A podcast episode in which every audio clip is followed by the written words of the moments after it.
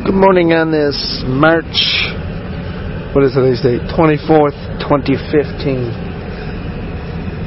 As I strive to continue to share with y'all past uh, little lessons that God was teaching me back in 2013 and still continues to teach me things that is a child of God, a student of our Father, student of our Lord and our Savior, should always be ongoing. But unfortunately, as long as we still have these um, temporary abodes of flesh upon us, we'll still be tempted by the world's busyness, even things that are good in God's sight, which is the working of our hands. But it's not just to get money, to get fat, or to just lay around and be, just go to work, come home, read the Bible, go to bed, wake up, read the Bible, go to work, and then do it again for five days, and then the other two days, walk around and enjoy self. That's not what God gives His work for, so, but that's another lesson for another time. As I look back at one lesson that um, God had shared on September 17th, 2013, talking about the zeal of the zeal of the Lord, or zeal for His house. What is His house? In the Old Testament, it was a tent until God had uh, appointed Solomon to build a uh, a temp- still a temporary earthly structure. Because I say temporary because even God says this earth is passing away. But until such a time, we are not to use it to for ourselves, but we are to be stewards. That was Adam and Eve's both original charge until they chose to go their own way go the way of Satan and worship him. Um, but to have a zeal for something, the Bible in the Greek, um, for those that have a Bible Dictionary Strong, Strong's Concordance, it's G2205. It's actually from uh, 2204. It says, meaning zelos. Now, I didn't take Greek, so it's just like, so I'm pronouncing it the best way I know how. It's saying properly heated zeals favorably. Apparently, ardor, uh, and I didn't look up that word, forgive me for that, is unfavorable. Jel- um, favorable is jealousy as a husband. What husband, what man of God? God is Himself. Jesus is jealous for us. We are His body. Calls us ecclesia, ecclesia, which means church, the assembling of the saints. It's not a physical structure that we pay uh, human hands to build for us after we give them overpriced amount of money so that builder can get rich for themselves. Um, yes, that was a chastening in there for those that are, are walking in the Lord. Or striving to walk in the Lord. Uh, malice is the opposite of that kind of jealousy.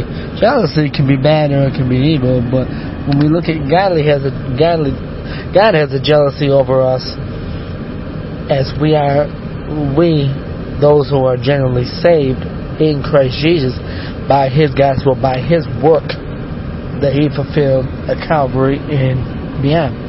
Um, that work was finished as he sent the cross. Malice is as an enemy of God. That one kind of frightens me a little bit.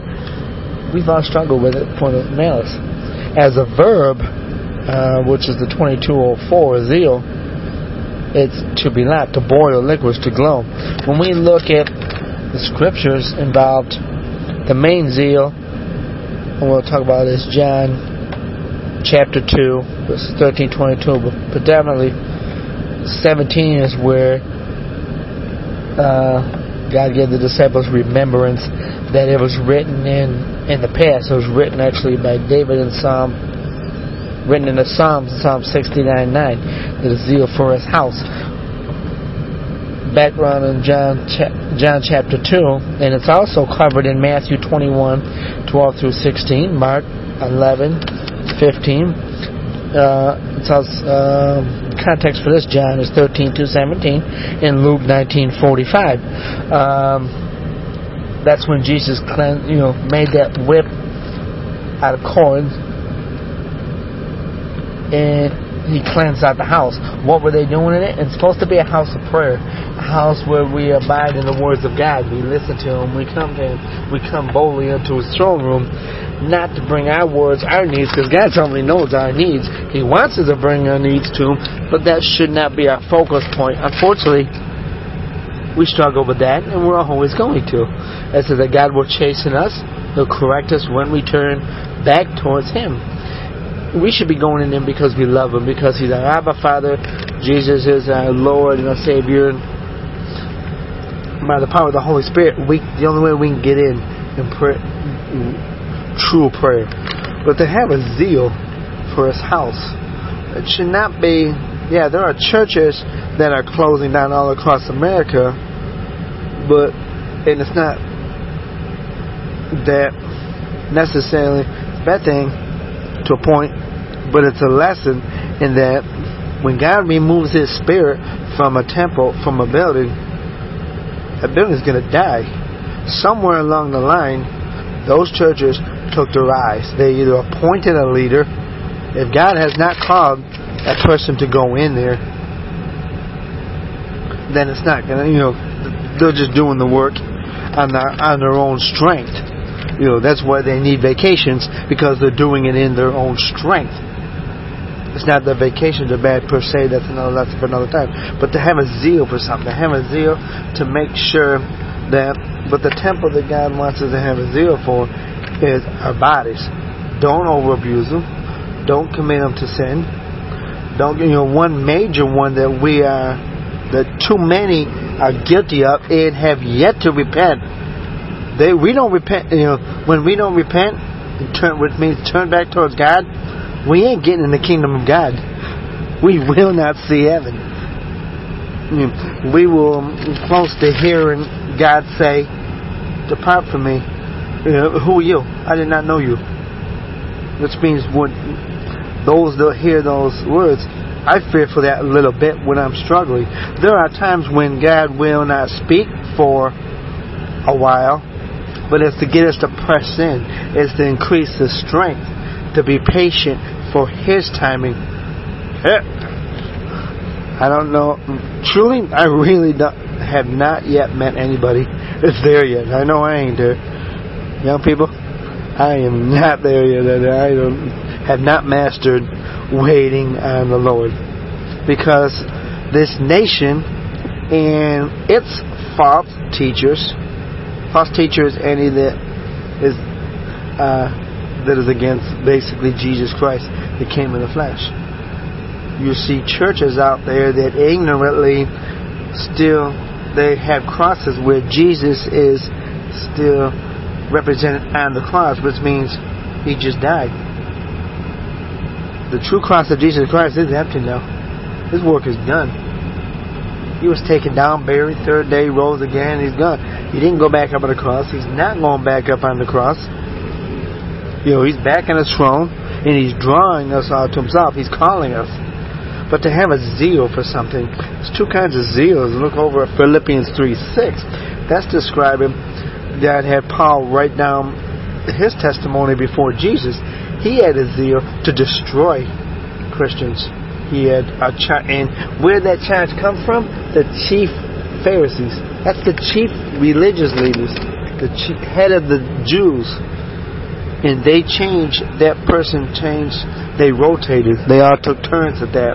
That was the person in the Old Testament that was the only one that was allowed to go into the most holy of holies. But if you go back and read briefly, they had a zeal, but they had a wrong zeal they figure anybody that came across the old covenant were enemies of God. That ain't true. The old covenant points to the new covenant. It led to that. But to have a zeal, that's where Paul was persecuted. He had a zeal for it. That's all he had to do. He had a fervent fire inside of him, boiling up. That's just like where he had to get done. How many do you know that have a zeal for something? What is your zeal? Is your zeal to make money? Is your zeal, just to please your wife, apart from God? Or to please your husband? You periodically, once a night or whatever? Uh, that's not necessarily a zeal. Zeal is to make sure when you see God's word being blasphemed, when you see God's word being wrongly taught, the righteous anger, the righteous zeal is to go to that person in love, which means in Christ, and speak to them with the authority of Jesus Christ and the power of the Holy Spirit. Not on your own strength, not on our own strength. That's a zeal for the righteousness of God. That when we see the true saints of God, not those called by a group of men and or women, to say, oh, I think that person did a lot of good works, they're a saint. That is not what makes a saint, son. Okay? It is by God only that calls us by saying through Christ Jesus when we believe we're in Him. But that's the zeal. What, other kind of zeal you, you got? Zeal that, okay, I'm going to work hard for 30 years, store all my money up.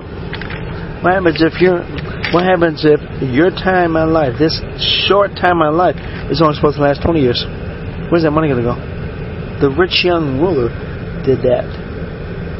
His bonds were full, overfilled actually. So was going to build up new ones. We know what happened. We've either read the story or heard the story in the scriptures. He died. Who got the money? State. Didn't indicate that he had heirs. Think the heirs won't care about that? They're to grab. They're to ravage up that money like vultures.